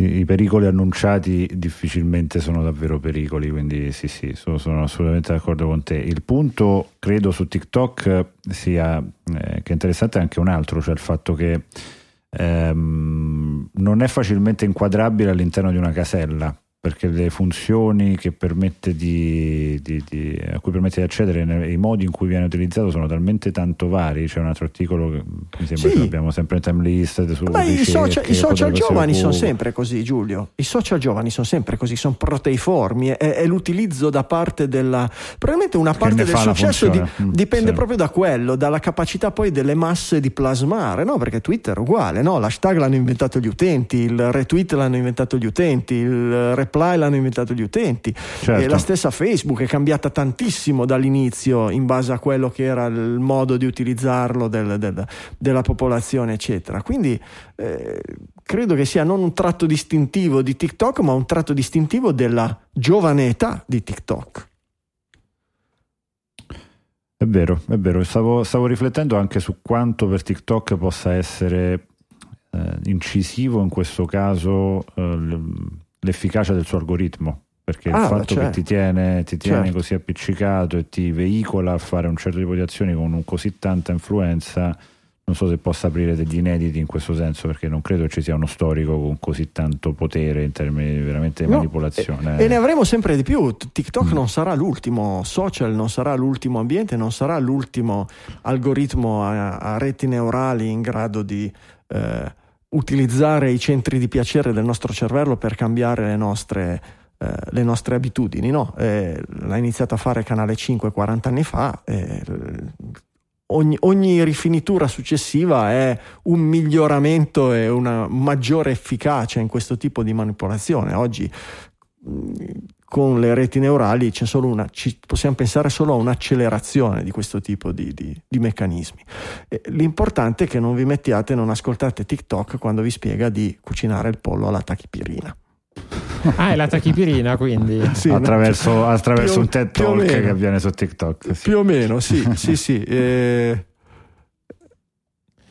e niente, che poi inter- in realtà è interessante la storia di questo meme, perché di cosa si sta parlando? Si sta parlando effettivamente di una, pare una challenge che, uh-huh. che è nata su TikTok, ma oramai un bel po', diciamo un bel po' di tempo fa, eh, che e, ha fatto il e con tempo ben poco successo, passare. devo dire. Esatto, con ben poco successo, ha, te- ha, avuto il tempo di passare di moda, anche se non lo è mai stata, quindi era in un periodo in cui tipo su TikTok ogni giorno 3, 4, 5 persone cercavano la NyQuil Challenge. Poi cosa è successo? È successo che la FDA, che è, il, um, è quel, quell'organo fe- della, l'ente di controllo, degli Stati Uniti, drugs, certo. l'ente di controllo, esatto, Food and Drugs negli, negli, Stati Uniti, ha deciso di emettere una guideline o una frequently asked question, qualcosa del genere, che diceva ragazzi, non, forse è meglio se non cucinate il pollo nella tachipirina come da TikTok Challenge sì. perché, eh, perché non fa bene, è tossico ma te pensa. Sì. Niente, cosa è successo? Che una volta che la, la l'FDA ha, ha pubblicato questo articolo, ovviamente è esploso di nuovo. Anche il, perché sono bravissimi all'FDA a, a, nella loro suscitare viralità tra i giovani. No, non perché usano le, le, le GIF. Allora, il, il NyQuil in realtà non è solo tachipirina, ma sono tre, credo, componenti. C'è la tachipirina, c'è il destrometrofano che, deve, che è quello che in Italia c'era, non so se esiste neanche ancora, nel bronchenolo, e poi c'è un vecchio antistaminico che non mi ricordo neanche come si chiama. È un, è un farmaco che quando c'hai il raffreddore, l'influenza, ti cola il naso, sempre una cosa. Fondamentalmente c'è, c'è tre cose che o ti fa addormentare aumentare, per cui non senti più niente, ti fa abbassare la febbre e ti fa colare meno il naso fondamentalmente. Il, il, la, il problema fondamentale è che se tu metti il pollo a marinare, a cuocere nella, nel, in, questo intruglio, l'intruglio inizia a evaporare e per continuare a far cuocere il pollo devi aggiungerne sempre di più, per cui nella, nella, nella, nella pentola rimane sempre più concentrata e una parte di questi principi attivi vanno anche nell'aria sotto forma di vapore e che quindi te li sniffi pure. Mettici che il, eh, il, sia il destrometorfano sia l'antistaminico ad alte dosi hanno, possono avere effetti allucinogeni che l'FDA ha pensato bene di rimarcare e capisci il perché della viralità della cosa perché tu ovviamente beh poi adesso che ne abbiamo parlato su digitale eh, domani tutti, tutti far... pollo, pollo, e acidi in confronto la Coca-Cola con l'aspirina è una, esatto. una cacchiata certamente certamente e quindi così sì. Sì, sì. E quindi l'FDA ha fatto, ha fatto, boost, ha fatto il booster del pollo alla tachipirina. Invece Francesco ci ha messo questo articolo su Diverge di questo giornalista che ha provato a David Pierce che ha provato a rimpiazzare David Pierce era quello che gli avevano fregato le password e gli hanno mezzo rovinato la vita ed è diventato pazzo. Credo che fosse lui se non, se non ricordo male. Ehm... e per questo si è messo a fare ricerche su TikTok, TikTok esatto. Ha detto prova a non usare più Google e usare TikTok per fare le ricerche perché mio nipote mi ha detto che così fanno i davvero. Esatto posso farne a meno, non mi, non mi riaprite l'account, io posso farne a meno di cose. Faccio la mail e, e le ricerche su TikTok. Come è andata? Ma è andata, è andata parzialmente bene perché sta emergendo un trend, soprattutto tra i ragazzi, che Google stessa riconosce come una fetta importante che, che comincia a informarsi sui social facendo ricerche al posto di Google, soprattutto legate al mondo del cibo, della ristorazione e, ed è interessante perché mh, mm, eh, Google parla di un 40% che utilizza TikTok o Instagram per informarsi su questi argomenti al posto, al posto di fare una ricerca classica su Google e la qualità di quello che emerge, soprattutto su TikTok, sembra sia piuttosto soddisfacente. Cercare sì. un ristorante, cercare una ricetta ricetta, farsi spiegare la preparazione. Google è in una di un posizione un po' particolare oggi. eh. Google ehm, ha un piccolo problemino, ha il fiato dell'antitrust sul collo, per cui ogni volta che c'è una cosa dice Un sacco ah, sì, di no, c'è, c'è Franco roba, Soler- certo. c'è Franco Solerio a Sanremo che è un pericolo per il nostro modello di business, non possiamo assolutamente essere Quella considerati dei barra di monopoli. ricerca su digitalia.fm. Ah, quella cosa lì è pericolosa. Per cui sono tutti. sono- a a detta di Google, Google è come Maradona, no? Gli sportivi generalmente quando parlano degli altri. No, li, li, li schiva, dice quello lì, ma quello lì non è capace, quello lì, quello lì è una, una mezza sega, quel- che parlano del loro sport. Maradona era, se tu senti le interviste di Maradona era il contrario, perché Maradona era talmente accertato che era il più grande di tutti in attività, Certo. che ogni volta che gli chiedevano ma quello lì? dice ah quello lì è un fenomeno. E quello lì ah è bravissimo. E Giuseppe Rosso ah è meraviglioso un giocatore Il meraviglioso. Migliore. lui era talmente in alto che poteva permettersi di dire che chiunque fosse un fenomeno perché tanto lui era considerato oltre per cui esaltando chiunque esaltava ancora di più se stesso e Google è uguale la stessa cosa Google è come Maradona. Vabbè Beh, allora, diciamo effettivamente c'è un tema eh, di, di- di interesse di una, fascia, di una fascia più giovane e questa cosa nell'articolo viene evidenziata appunto su, su tutto il mondo della- dell'alimentare e fallisce poi miseramente nel momento in cui cerchi di approfondire qualche altra tematica. Certo è che io credo che il punto non sia tanto dove migrano le ricerche, quanto lo smettere totalmente di cercare o comunque di non cercare più ok di subire più che cercare Io Sì. mi, mi ricordo una delle prime volte quando, quando, mh, eh, fui ospite di un'azienda cinese mi raccontarono che per le loro festività legate allo shopping, alla vendita, eccetera, loro hanno talmente tanto eh, materiale e abitudine dei consumatori sulle loro piattaforme per poter proporre loro cosa comprare in quello specifico giorno che loro di fatto cashano nel tuo device in anteprima tutto ciò che vedrai perché con buona probabilità 9 su Lo 10 è quello già. che comprerai e lo sanno già Mm. e quindi non è tanto uno smettere uno spostare la ricerca quanto proprio smettere di, di- di cercare e, e in occidente credo che questa, cosa- questa cosa stia cominciando a diventare un tema banalmente l'informazione su TikTok o su Instagram è diventata un volano molto importante che ti fa smettere di cercare l'articolo, il giornale, il pezzo E smetti è- di usare Twitter. E smetti di usare Twitter sicuramente, cioè c'è un tema di, di- di- di cambio di abitudine radicale che non, non- non è Beh, banale. era già iniziato con YouTube. Eh, tanti, tanti. eh, oggi le stesse ricerche di Google, tante volte. eh, finiscono per portarti su un video su YouTube che ti spiega quello che stai cercando. Certo. Questo fino, fino a qualche anno fa non esisteva. Perché? Perché tanti hanno iniziato a usare YouTube per cercare e quindi si è, è aumentata la domanda di video di YouTube che proponessero. Eh, in seguito a questa domanda sono esplosi, è esploso il fenomeno dei video su, su YouTube che ti spiega determinate cose ed è ottimizzato anche tu, Giulio, in questo sei un esperto, per chiavi di ricerca, per cose. Google le ha indicizzate e oggi quando vai su Google e cerchi eh, qual è la miglior pizzeria di, di- di Firenze, eh, tra i risultati c'hai un video di YouTube o più video di YouTube che ti dicono quali sono le recensioni dei- delle migliori pizzerie di Firenze. Eh, a me dà molto, dà un po' fastidio questa cosa. Mm, so che è molto, eh, è molto utilizzata negli adolescenti, è molto utilizzata in certi settori demografici. Io lo trovo antieconomico in termini di tempo, mor- mortalmente antieconomico. No? Quando, quando io cerco come si fa a colorare di viola pallini blu la barra di- di- del menu di macOS, eh, io se riesco a finire su una pagina con le istruzioni, la scorro senza neanche leggerla e in tre secondi arrivo a- alla parte dove Cosa ti dà fare? le istruzioni di menu e dice vai, vai, vai preferenze, pingo, bla, bla, bla, finito.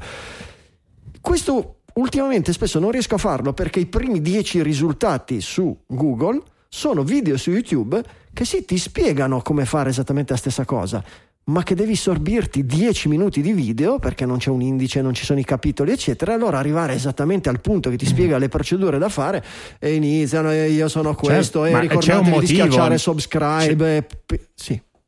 C'è, ci sono va- vari motivi di cui uno di questi perché il, lo youtuber prima ti racconta della prima volta che ha acceso il Mac per, poi ti dice come, come, si cambia il colore della barra. Perché YouTube, l'algoritmo di YouTube favorisce poi certo. contenuti di lunghezza più lunga perché l'engage può perché stai più, più davanti allo schermo e quindi ci può eh, mettere certo. pubblicità eh, esattamente. Motivo per cui le nostre e... puntate sono particolarmente redditizie. Esattamente. E, e, TikTok invece qual è la cosa la, la cosa di TikTok. Allora, tutto secondo me è nato con il, il, il suggerimento che alla fine di YouTube p- potrebbe piacerti anche questo video. You, uh, TikTok porta ovviamente questo, ah, certo. questo, ragionamento agli estremi perché il, il video su TikTok è molto più breve perché TikTok non devi neanche girare lo schermo di 90 gradi perché tanto ce l'hai già nel formato, nel formato giusto non, e, e non ha, è senza interfaccia quindi devi completamente spegnere il cervello, fare swipe, il tuo investimento è dei primi 5 secondi del video se va bene e altrimenti fai swipe up e te ne esce, e te ne esce un altro. Quindi se io, TikTok oggi è così è perché YouTube ci ha provato, forse non aveva ben capito, ma ecco poi sono arrivati i cinesi e l'hanno portato agli estremi e stanno avendo un grandissimo successo. Come, co, come, era prevedibile ed è difficile che le cose non vadano sempre di più in quella direzione. Va bene, da TikTok torniamo in landa zuckerberesca, saltiamo un po' di queste notizie che sono minori, ma quella del delle previsioni di Zuckerberg che dice che il eh, metaverso si dispiegherà e avrà successo in tre distinte fasi. Giulio, ce l'hai messa tu questa qui? Mi ha lasciato sì. abbastanza. Prego.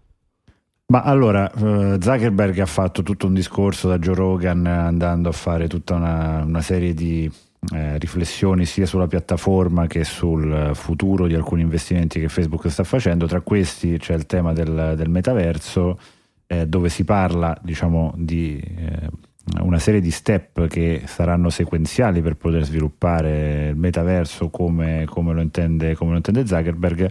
Il primo, ed è quello che sta eh, partendo molto rapidamente è quello del gaming e quindi il fatto che il gaming eh, possa in qualche modo fare da apripista e questo l'abbiamo sempre detto perché di fatto è, è la storia che, che, che, che, lo ha già raccontato con, con, tante piattaforme che sono diventate super famose in questo senso. Poi eh, il, eh, l'uso, l'uso um, diciamo di, di, largo consumo. Il problema che, che che Zuckerberg eh, sottolinea invece come opportunità è che in questo momento, siccome nessuno ha ben chiaro cosa si fa nel metaverso, tutti provano cose. E questo provare cose sta dicendo Zuckerberg che è la dimostrazione di una grande effervescenza delle piattaforme, che c'è grande attenzione su che cosa potrebbe essere la next big thing, eccetera, eccetera, eccetera in realtà da, anche parlando un po' con le aziende, gli addetti ai lavori, chi cerca di capire che, che sta succedendo, che non sta succedendo, si va veramente annaspando sapendo che forse potrebbe succedere qualcosa, probabilmente non succederà niente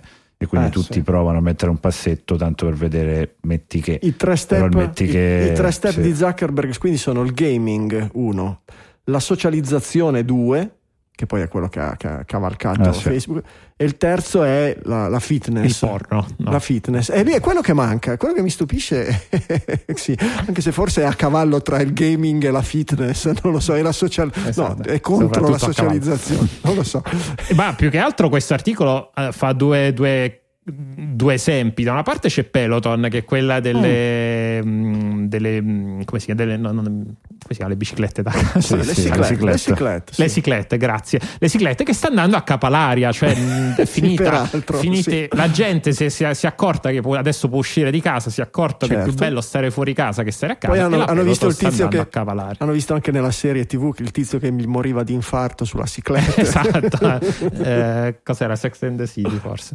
Comunque. Comunque, e la seconda cosa è il gaming. Ragazzi, non credo che si possa dire che il gaming sul VR sia un caso di successo. Non mi sembra proprio. Non ci, esatto, non ci, son, ci sono alcune esperienze che hanno avuto un discreto successo tra, non so, chiamiamoli believer della, della, realtà virtuale, persone che comunque sono molto molto appassionate del mezzo e sono più che contento che hanno trovato gioia nel, nel, nel nuovo Half-Life che dicono sia veramente bello e valga la pena provarlo. Però da qui a farne un esempio mm, certo. di massificazione del Sì, quando, quando Activision mezzo, dirà la prossima oggi, versione ecco. di Call of Duty e anche Assolutamente. per VR, allora ci iniziamo un po' a crederci. O principalmente per VR. O principalmente, poi, appunto, certo, certo. Adesso Sony esce col nuovo caschetto, usciranno nuove cose, però ecco, da capire cosa succederà. Certo, E, insomma, certo. Insomma, Zuckerberg è credo l'unico che ci crede. ho l'idea, davvero del- ho l'idea del secolo, ho l'idea del secolo. Per cui qui c'è il gaming, la socializzazione, le biciclette, Peloton, voi avete detto che mancano i pornazzi eccetera, fondiamo Pippoton, siamo a posto. Pippaton. Vabbè, Zuckerberg lo lasciamo nelle sue. Io me lo vedo vecchio, malinconico col bastone. Eh, ma il metaverso, ma non l'avete capito? Me, non lo so, mi, mi sembra che si Dai, è stia. finita la tua ora d'aria, dai, adesso rientriamo. Mi sembra esatto che si sia avvitato su se stesso. E vabbè. eh, vabbè. Eh, Myanmar, eh, criptovalute e rivoluzioni o controrivoluzioni, controrivoluzionari. Com'è la storia a Myanmar? Michele, tu sei il nostro, il nostro orientologo. Sì, allora in Myanmar ci sono anche stato oramai qualche anno fa quando come dire, sembrava si stessero un po' aprendo, poi soprattutto l'anno scorso poi è andato un po' a scendere e c'è stato un piccolo colpo, un ulteriore colpo di un'altra bottarella al colpo di stato l'anno scorso. Ci sono, ci sono- ci- cosa- ci sono due governi fondamentalmente adesso a Myanmar, cioè c'è la giunta militare e c'è un governo di, di- di unità nazionale. Sì, ci sono civile. i ribelli, diciamo, Ah, ok. chiamoli, chiamoli così, quelli che non, si riconos- che non riconoscono la giunta e che ovviamente sono perseguitati dai, dai militari. Cosa, hanno, cosa si sono inventati, diciamo, come metodo quasi ancora più che cryptocurrency, quasi di contabilità interna eh, del- dei, loro, dei loro fondi, si sono inventati questa, eh, questa, mh, questa moneta, questa moneta elettronica che si chiama il eh, Digital Myanmar Kyat che eh, in pratica funziona, vabbè, come funzionano più o meno con una blockchain e tutto, però ehm, se oggi tu vuoi contribuire alla, alla causa del, del Myanmar, quindi tu ti puoi creare, c'è un'applicazione che si scarica da- per, eh, per smartphone, eh, puoi creare il tuo, il tuo borsellino e puoi devolvere dei fondi, però per devolvere i fondi e poi viceversa, anche se vuoi convertire di nuovo questa currency in moneta, moneta sonante, devi rifare- fare riferimento in realtà a delle persone fisiche, queste persone fisiche che fanno un po' da ehm, come se fosse il commesso, il commesso della banca dietro, dietro lo sportello. Il problema è che se li beccano a questi li, li fucilano, li fucilano in tre secondi. E, però si, si sta, ecco, si sta creando e oggi comunque ci sono un po' di fondi, si parla di 620 mila dollari già allocati Eh su beh. questa criptovaluta che vengono gestiti da questo, eh, da questo gruppo eh, rivolu- rivoluzionario che gli sta appunto permettendo di, di fare, un, di fare scambi, scambi economici al di fuori di quelli che sono i canali ufficiali, al di fuori di quella che è la moneta, Ah, la anche moneta perché ufficiale. quelli che hanno beccato che mandavano tramite applicazioni bancarie tradizionali l'equivalente di 10 dollari al- a partecipanti di questi nuclei, di, questi- di questo governo di unità nazionale, li hanno arrestati, li hanno processati per direttissima, gli hanno dato tipo 15 anni di carcere per una donazione di 10 dollari, roba del genere, cioè siamo proprio è una questione di, di- di sopravvivenza, di vita o di morte Sì, sì. il- per, per la popolazione poter, eh, poter finanziare questi, questi, questi No, no, assolu- assolutamente. Eh, qui poi si, si vedono gli utilizzi, se vuoi, anche un po' più vicini a quello che era lo spirito originale delle, delle cryptocurrencies,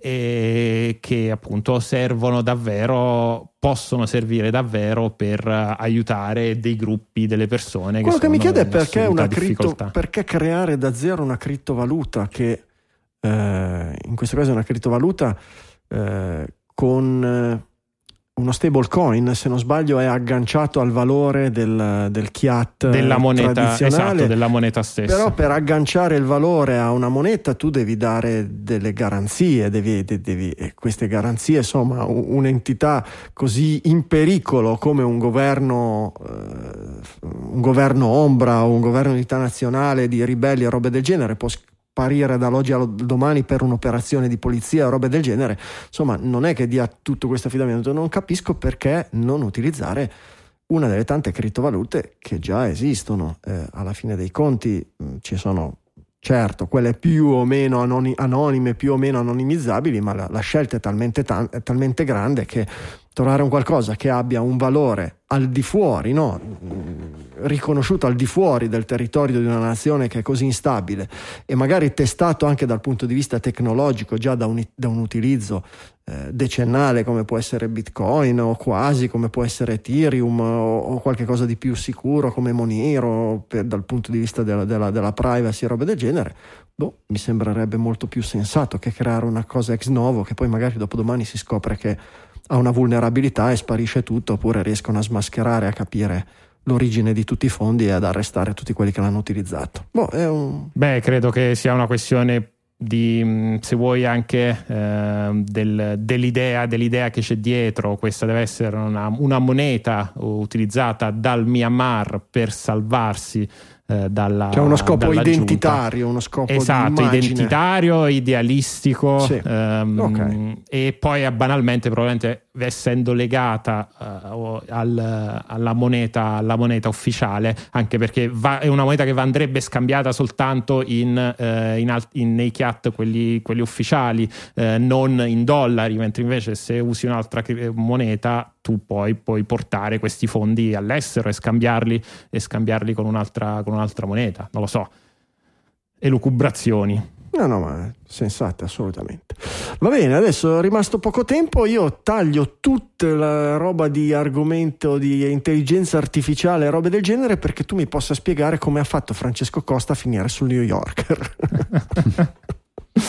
E ci è finito perché, eh, non lo so, tramite probabilmente tramite, tramite, contatti, nel senso che un giornalista che eh, si chiama eh, Gideon Lewis Krauss, in realtà poi nel, nell'articolo parla di come in realtà lui abbia poi una moglie, una moglie italiana, infatti l'incipit di questo articolo eh, di un, suo viaggio, di un suo viaggio a Milano, durante il quale ha anche conosciuto, ha anche conosciuto Francesco Costa, che effettivamente poi è un, soprattutto negli ultimi, oramai l'ultimo annetto e qualcosa, da quando ha Morning a quando ha il podcast, è diventata anche una persona che è uscita da quello che era il, eh, il mondo del podcasting di quando faceva da costa a costa per diventare comunque un, un giornalista che oggi va sulle sulle, reti, sulle reti nazionali. Quindi il New Yorker ha tracciato un profilo, un profilo di, di, Francesco Costa, ha spiegato poi qual è, il suo, qual è il suo obiettivo e qual è il suo valore aggiunto rispetto alla media del giornalismo italiano che è molto autoreferenziale, dice il giornalista ma lo dicono, eh, lo dicono un po' in tutti, oggi se apri un giornale non, un giornale non capisce assolutamente quello che stai, ecco, quello che stai leggendo ecco. perché i giornali non ti danno contesto, non ti fanno, sono, sono spesso molto apertamente schierati, non ti spiegano cosa sta succedendo, ma hanno una forte editorializzazione dei, dei, contenuti. Francesco Costa invece si pone come obiettivo appunto di quello di essere semplice, ma non come un TED Talk per, fare, per, chiudere, per chiudere il cerchio e eh, spiegare appunto tutti, è, tutti, i processi, le, le, cose che succedono. Non è come un TED Talk, ma ha qualche cosa del TED Talk, tutto la, la, l'approccio un po' certo. del post, eh, devo dire. Ehm, a, a, me piace il post e, e credo che il successo di Francesco Costa e il fatto che per cui abbia richiamato l'attenzione di un giornalista del New Yorker sia proprio quello che eh, oggi è eccezionale avere un giornalista in grado di spiegare l'Italia in termini semplici e comprensibili. Non so se questo vada a detrimento dell'Italia o, a, a, a, o, o, se macchi l'immagine dell'Italia o del giornalismo italiano o di tutte e due, ma eh, l'eccezionalità di Francesco Costa è di, essere, no, è di essere assolutamente normale, di spiegare in maniera normale, fin troppo se vogliamo in certi casi, il post in genere ancora più di Francesco Costa nello specifico, di, di, di spiegare le cose No, con pochi articoli, con un articolo per argomento, non 18 articoli diversi, prendendo un po' il succo e cercando di far capire come si è arrivati a una situazione e come le cose magari non sono sempre o bianco o nero. E, boh, vabbè. Eh.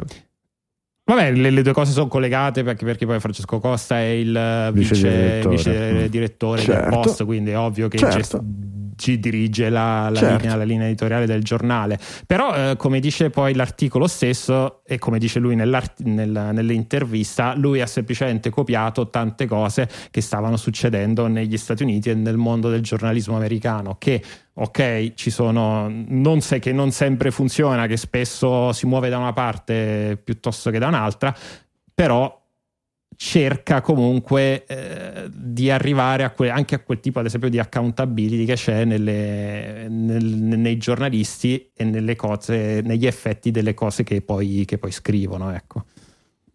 Vabbè, tanti auguri e complimenti e speriamo che faccia scuola, insomma, che qualcuno in più lo, lo copi. A me non piace la- la- la- limitare, il- credo che se avessero dei modelli un po' diversi da quelli di, di aprire questo- questi podcast solo agli abbonati, de- de- potrebbero avere dei successi colossali, eccetera. Eh, difficile trovare dei modelli che funzionino, poi dipendere da degli advertiser ancora peggio perché condizionerebbero magari in qualche modo le linee editoriali o comunque ti sentiresti più legato in determinati ambiti. Questo è l'ennesimo, sempre il, il- il solito, la solita problematica, la solita podcasting 2.0. Beh, tutto il resto del post è gratis. Sì, sì, sì, quasi tutto il resto del post è gratis. Sì, ci sono due o tre cosine che sono mo- molto meno rilevanti effettivamente. Questa è quella che, che forse manca di più. Poi, per carità, li vale anche eh, quello che. Però, boh. mm, streamare Satoshi? Vabbè, No? Perché no? Perché no? Va bene, dai, un'ora e mezza, gingilli del giorno, ci siamo. Signore e signori, i gingilli del giorno. Gingili del giorno, i regali dei digitaliani per i digitaliani, le voci digitali a fine trasmissione selezionano per voi sempre quello, hardware, software, letteratura, qualsiasi cosa che abbia attinenza digitaliana, che abbia colpito la loro curiosità, stravolto la loro esistenza o qualsiasi sfumatura nel mezzo. Vediamo chi vuole cominciare, chi alza la mano, chi va è volontario. Giulio, pronti, pronti. Allora, allora, io ho un'app che si chiama BookTrack che è molto ben fatta perché nel, mm, nelle app diciamo in qualche modo legate alla lettura c'è sempre questo problema che sono app fatte male anche quando hanno magari bei contenuti layout eh, strani che non rispondono alle esigenze di design di sistema o comunque insomma peccato perché si perdono. Questa forse è una delle prime invece che veramente utilizza tutti i sistemi di design di iOS. È fatta veramente molto molto bene. E permette di eh, avere una serie di informazioni legate alla propria libreria integrabili anche con contenuti utili per il futuro come i quote di un libro, le citazioni, cose che ci sono piaciute, sottolineature, lo stato di lettura, la condivisione eh, della propria libreria e quindi permette di avere quell'esperienza che tipicamente alla Goodreads dobbiamo fare in ambienti oggettivamente brutti, però in un ambiente veramente ben curato, quindi consiglio di provarla perché merita un assaggio anche solo per vedere come gestiscono un po' tutto, tutto il flusso di lavoro. BookTrack, catalogare libri. Ha anche delle, delle funzionalità social come avevano co- come si chiamava un tempo c'era quel social dei libri Ah, c'era Anobi, Anobi, c'era Anobi, sì, ecco. Goodreads. Sì, sì. Beni- non Ma allora, Goodreads, resta, Mm. Go- Go- Goodreads è, è quello che ha sostituito di fatto Anobi con tutta la parte delle recensioni. Questa ha meno quella funzione ed è più legata alla tua voglia, tua di, voglia di catalogare la di ciò tua. che leggi. Ok, Quindi ok. la rende anche molto più pulita. Più pu- eh, immagino, immagino. Grazie Giulio, grazie. Michele, Allora, visto che la prima regola di chi compra uno Steam Deck è parlare solo dello Steam Deck, ho comprato lo Steam Deck. eccolo. Questa slappa, sla, slappazza Eh, qui. beh, È piccolo. È meno gigante. Sì, sai, è la prima cosa, proprio la prima cosa che pensi quando lo vedi. E io sono alto 1,93 m, quindi fortunatamente ho le mani belle grandi e non ho grossi pezzi della mia dimensione. Qualcuno con le manine un po' più delicate, magari avrà qualche problema. Ehm, vabbè, Steam Deck è la Switch eh, alla millesima potenza e s- vabbè, per dire due cose che magari non si sentono così spesso, secondo me oggi è una figata avere lo Steam Deck perché si sta concentrato, concentrando poi attorno una grande comunità di smanettoni, quindi eh, trovate accessori che si possono stampare con la stampante 3D, eh, c'è tutto il mondo dell'emulazione, ragazzi sono dei giochi per la Switch che gio- girano una, davvero una bellezza, Gio- giochi di io posseggo anche una Switch, ovviamente posseggo anche le copie fisiche dei giochi, però qua sopra girano anche discretamente, discretamente bene. E poi c'è il fatto di entrare con quella che potrebbe essere una nuova console, ma già di partire con una libreria di titoli che è, quel, che è, di, che è quella di Steam. Ovviamente non tutti i giochi, però considerate che sul centinaio di giochi che io ho su Steam, un 40%, forse anche 50% oggi sono giocabili e ce ne sono un 25-30% che sono classificati come perfetti per, per la piattaforma. Cos'è, cosa ci E gira lì sopra? Una variante Linux. di Linux? Ok. Linux e poi c'è questo layer che si chiama Proton che fa girare, Ok. fa girare il- i giochi. esatto. Virtualizzazione, E- emulazione. Va bene. E insomma tutto quello che appunto è, certificato da Steam funziona non credo troviate differenze rispetto a farlo girare su, su Windows e poi ci sono tutta una serie di magheggi grazie alla community per aggiungere non lo so l'Epic Store i, i- no, i giochi per la Blizzard di Activision non credo di averli visti. Eh, Origin appunto c'è tutto il mondo emulazione funziona come docking quindi basta al contrario della Switch in cui dovete comprare una docking anzi doveva e deve, uscire nella scatola qui basta usare una qualsiasi docking station che supporti l'USB-C e la co- costa 40 euro e la collegate anche alla, alla TV quindi è un mondo super è un mondo super aperto e appunto secondo me vale la pena comprarla io l'ho ordinata a maggio mi è arrivata settimana scorsa adesso che hanno rampato la produzione in realtà visto che sul sito dava consegne già in, eh, ordinate oggi dovrebbe arrivarvi entro la fine dell'anno Ok, il costo? costo non è. Il costo parte da credo 400-450 Beh, euro la versione base. Cin- Con tipo 64 giga di memoria, quindi già ci vogliono 100 euro per una memory card decente. eh, 5,50 la versione media, che è quella che ho io. Poi 6,50, 6,99 con tipo un tera. Adesso non ricordo le soglie, lo schermo un po' meglio. eh, però eh, Ci avrai un ecco. miliardo di domande, Figata. magari le, le- le- le teniamo per una prossima puntata. Sì, sì, perché mi, mi incuriosisce. Logitech ha presentato in questi giorni una, un qualche cosa che dovrebbe andare un po' a fare concorrenza alla. Eh, ma quello di Logitech non ha capacità computazionale. Ok, eh, quindi ah sì, è giusto, è avere- solo per, il, per è solo per lo lo streaming. streaming dei giochi. Sì, sì, è vero.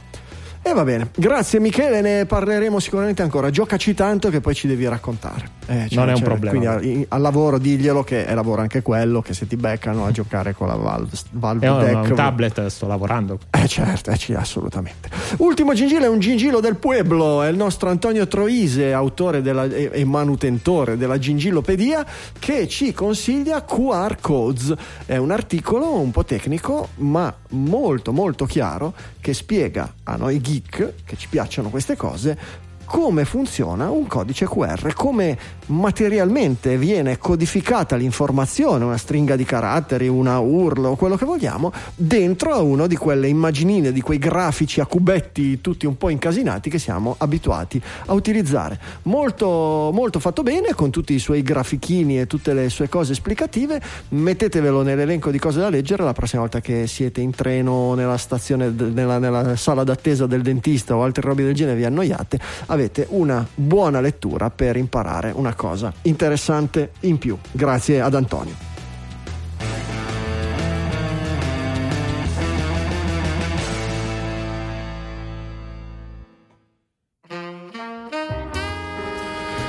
Visto che abbiamo parlato di Antonio da Gingillopedia, non tutti la conoscono, ma se andate su digitalia.fm slash gingillopedia finite sul database storico automatizzato di tutti i gingilli del giorno della storia di Digitalia, per cui ci sono 642 puntate, 3-4 gingilli al giorno, fate voi il conto di quanta roba c'è lì sopra, tutto ricercabile direttamente da dentro l'interfaccia digitalia.fm slash gingillopedia.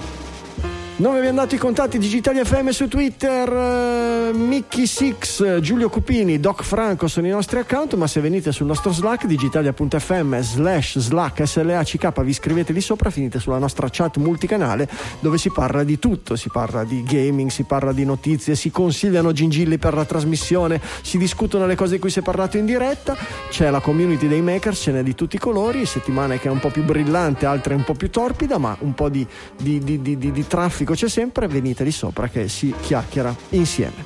Direi che per questo 642 è tutto. Dalle Studio Liguria 1 di Sanremo, un saluto da Franco Solerio. Dallo studio di Milano, ciao da Michele Di Maio. E un saluto anche da Roma, da Giulio Cupini. Ci sentiamo la settimana prossima con una nuova puntata di Digitalia.